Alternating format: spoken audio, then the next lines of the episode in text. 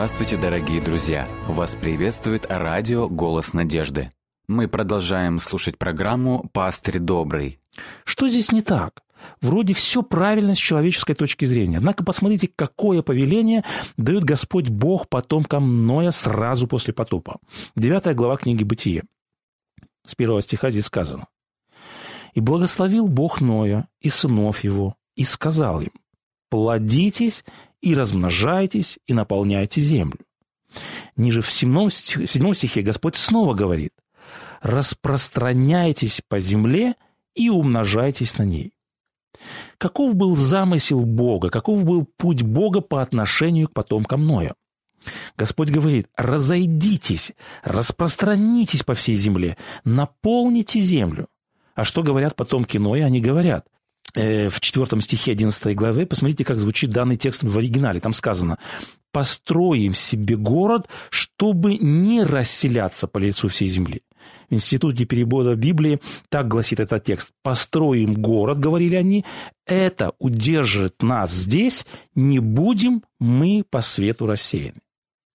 Вот этот текст как раз и показывает нам суть проблемы. Бог повелевает, распространитесь, расселитесь по всей земле.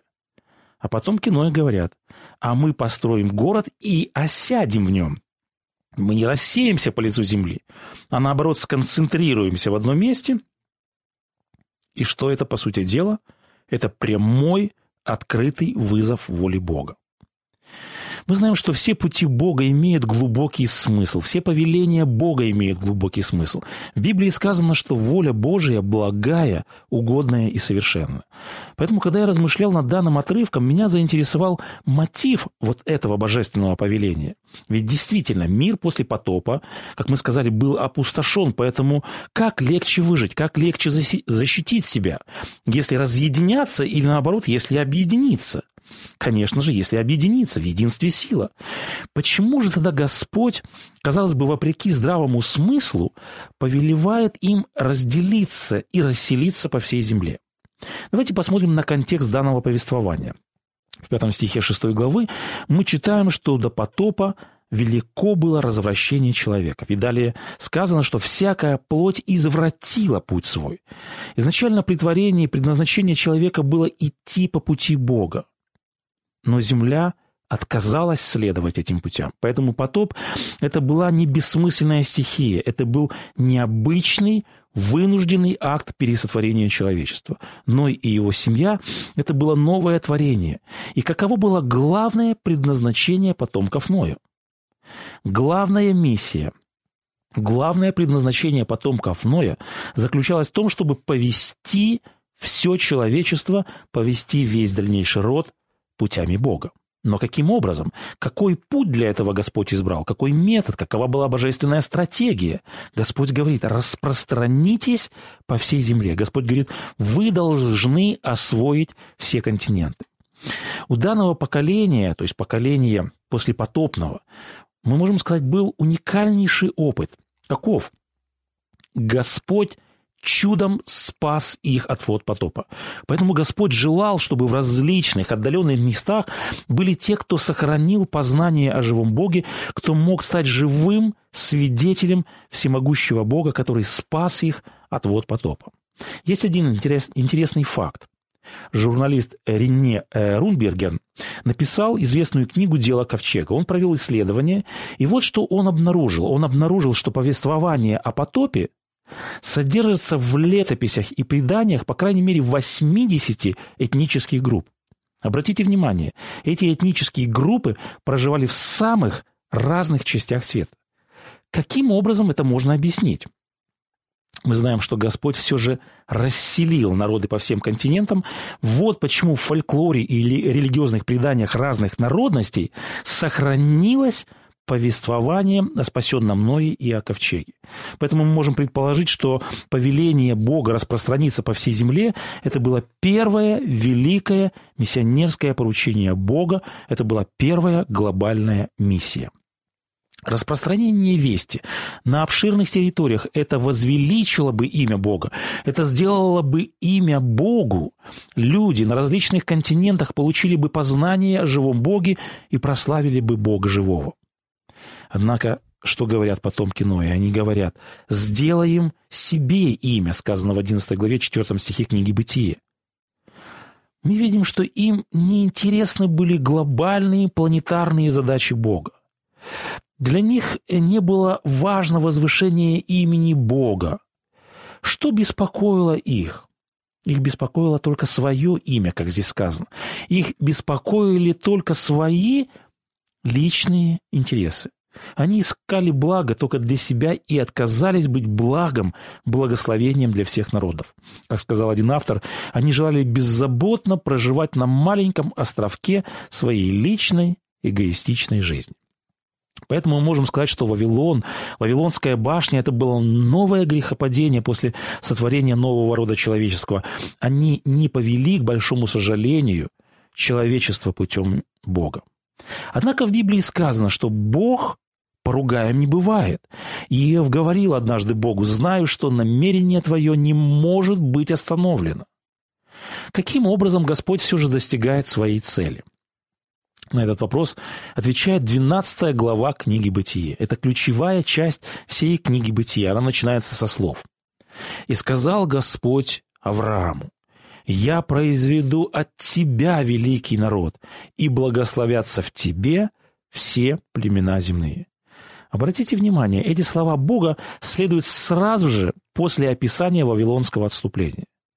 Главная тема книги «Бытие» и всего Пятикнижия в целом – это сознание Израиля, это создание нового народа, который поведет все человечество путями Бога и путями благословения.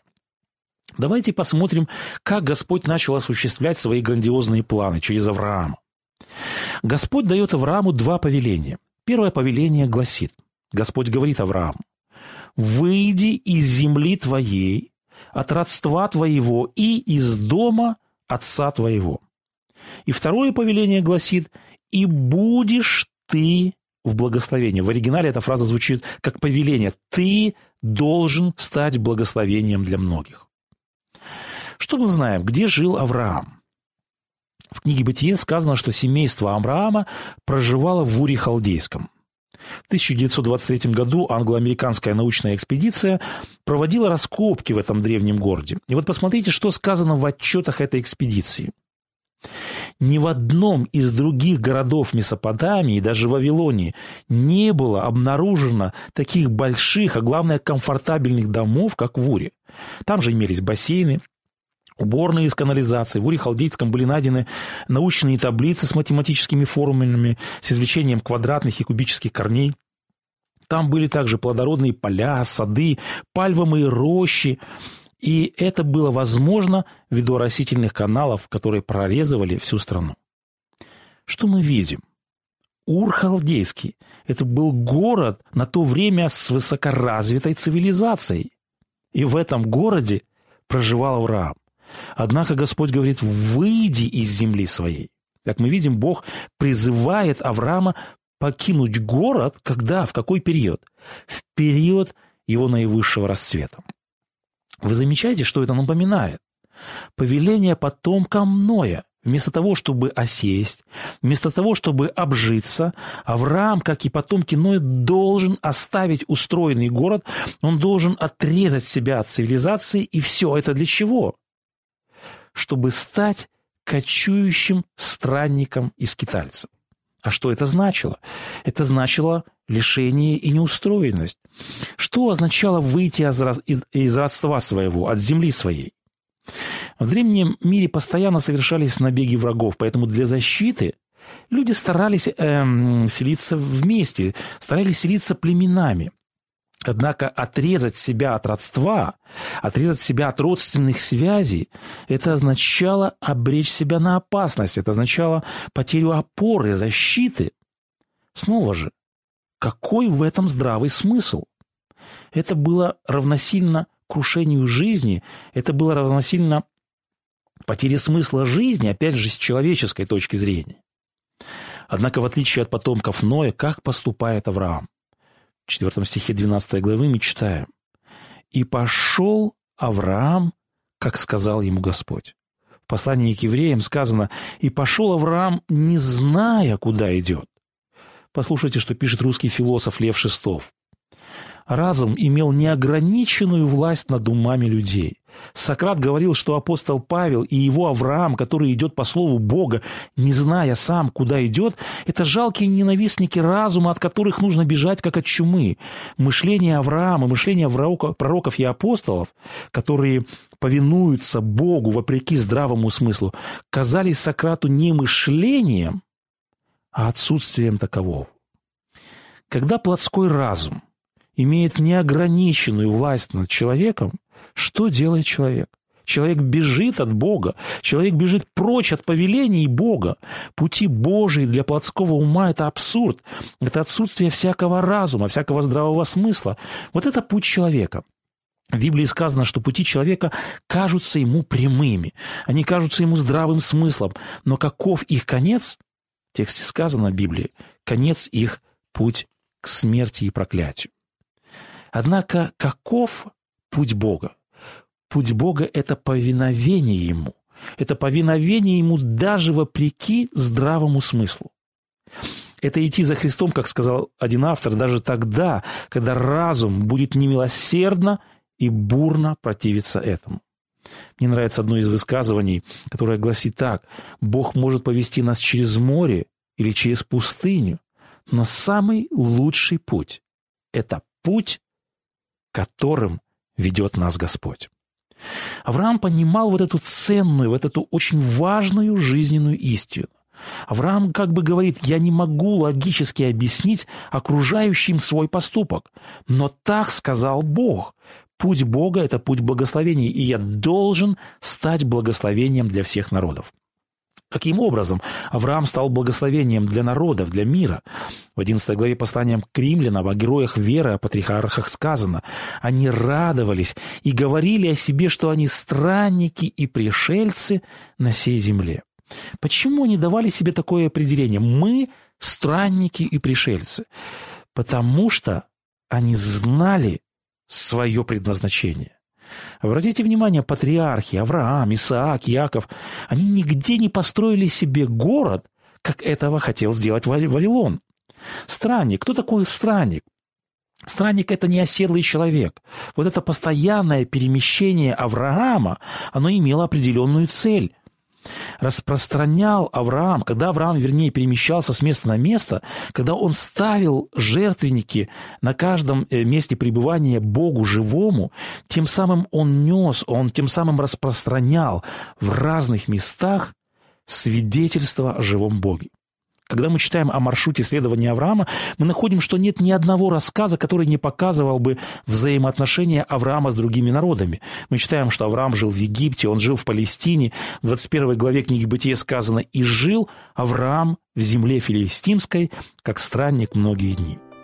Надо сказать, что когда Авраам был странником, когда он стал странником, его жизнь не потеряла смысл, как это казалось многим – а наоборот, жизнь Авраама смысл приобрела. Авраам стал свидетелем живого Бога. Он положил начало вести среди языческого мира. Он положил начало нового народа Божьего.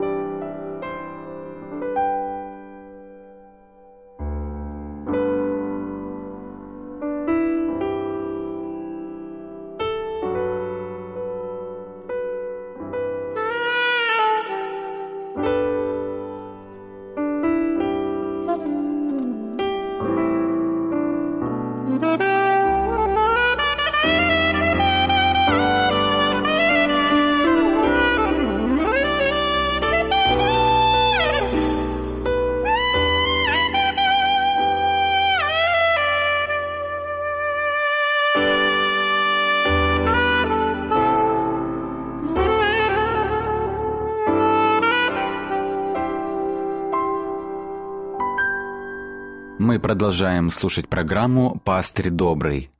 Позвольте здесь вспомнить еще несколько мужей веры. Бог дает Ною особое откровение о потопе. Он дает Ною весть о судах. Бог дает Ною весть о строительстве ковчега спасения. Но вокруг ничего не говорит о дожде. Все вокруг остается так же, как и было. И люди вокруг потешались над Ноем. Все время, с утра до вечера, месяц из месяца, из года в год, Ной каждый день строит ковчег. Все свое время Ной строит ковчег. Ной ничем не занимается, как только тем, что занимается строительством ковчега.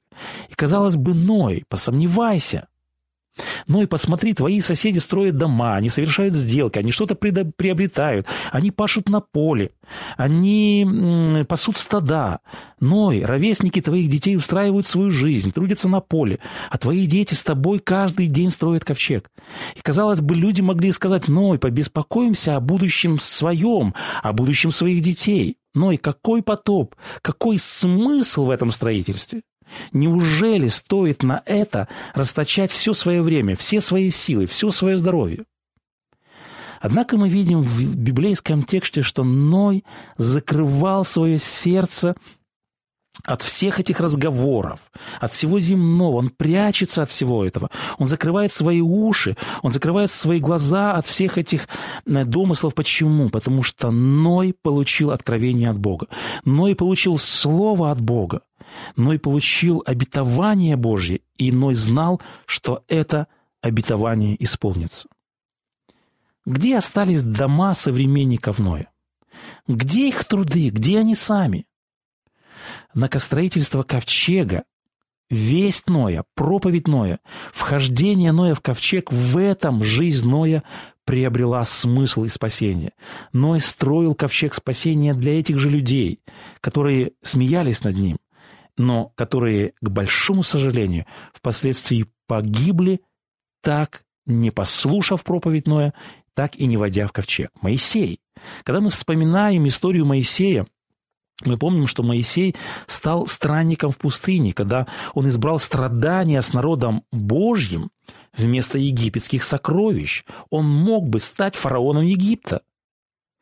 Однако, когда мы прослеживаем жизнь Моисея, мы находим, что его жизнь не потеряла смысл, когда он стал странником пустыни. Наоборот, она приобрела смысл. Тот же вопрос. Где сегодня фараон? Где богатство Египта? Истлели. Однако Моисей сегодня на небесах. Он вошел в историю как муж Божий, который привел народ к свободе, который привел народ в землю обетованную. Вот это и есть путь Бога. Это и есть важное, ценное предназначение человека. Вот это и есть вечный, неприходящий, божественный смысл жизни. Быть благословением для этого мира. Быть странником, распространяться по всей земле, быть распространителем вести о живом Боге. Готовить мир, чтобы он вошел в ковчег спасения призывать выйти из духовного Египта и Вавилона подобно Моисею. Ценность и значимость чего-то определяются вечностью. Есть земное, оно приходящее, поэтому оно, соответственно, и не ценно. Но есть нечто вечное, есть нетленное, и поэтому это единственное, что имеет значимость, это единственное, что имеет ценность и смысл. И Бог призывает инвестировать себя, инвестировать свою жизнь в эти вечные христианские и божественные ценности. Христианская писательница однажды говорила, только пригласив Бога в соднящую бездну своего сердца, человек сможет наполнить ее пустоту в избытке. Ничто меньшее, чем это нерасторжимое единство, не удовлетворит человека. Как только мы позволим нашему сердцу пить воду из колодцев менее глубоких, чем вечный Бог, чем вечные ценности, мы обречем себя на вечную неудовлетворенность. Когда мы слышим призыв пойти по пути Бога, перед нами всегда каждый раз будет выбор. Либо мы будем свою жизнь строить по модели Вавилона и строить свою маленькую Вавилонскую башню, свой маленький островок эгоистичной жизни. Либо мы откликнемся на призыв Господа Бога и будем распространяться по всей земле.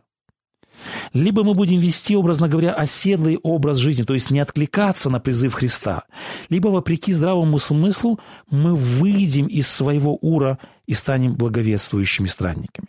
Либо мы всю жизнь будем расточать на что, чтобы стяжать египетские богатства, либо, подобно Моисею, откликнемся на призыв Бога, выйдем из духовного Египта и будем вести людей из рабства греха к свободе, из тьмы к свету в землю обетованную. Каждый из нас, каждый в своей жизни строит какие-то свои планы на жизнь.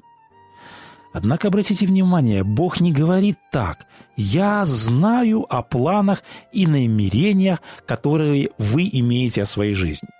В книге пророка Иеремии Господь говорит, «Ибо я знаю намерения, какие я имею о вас». Ни одна история в Библии не начинается словами «тогда народы и люди имели великие планы».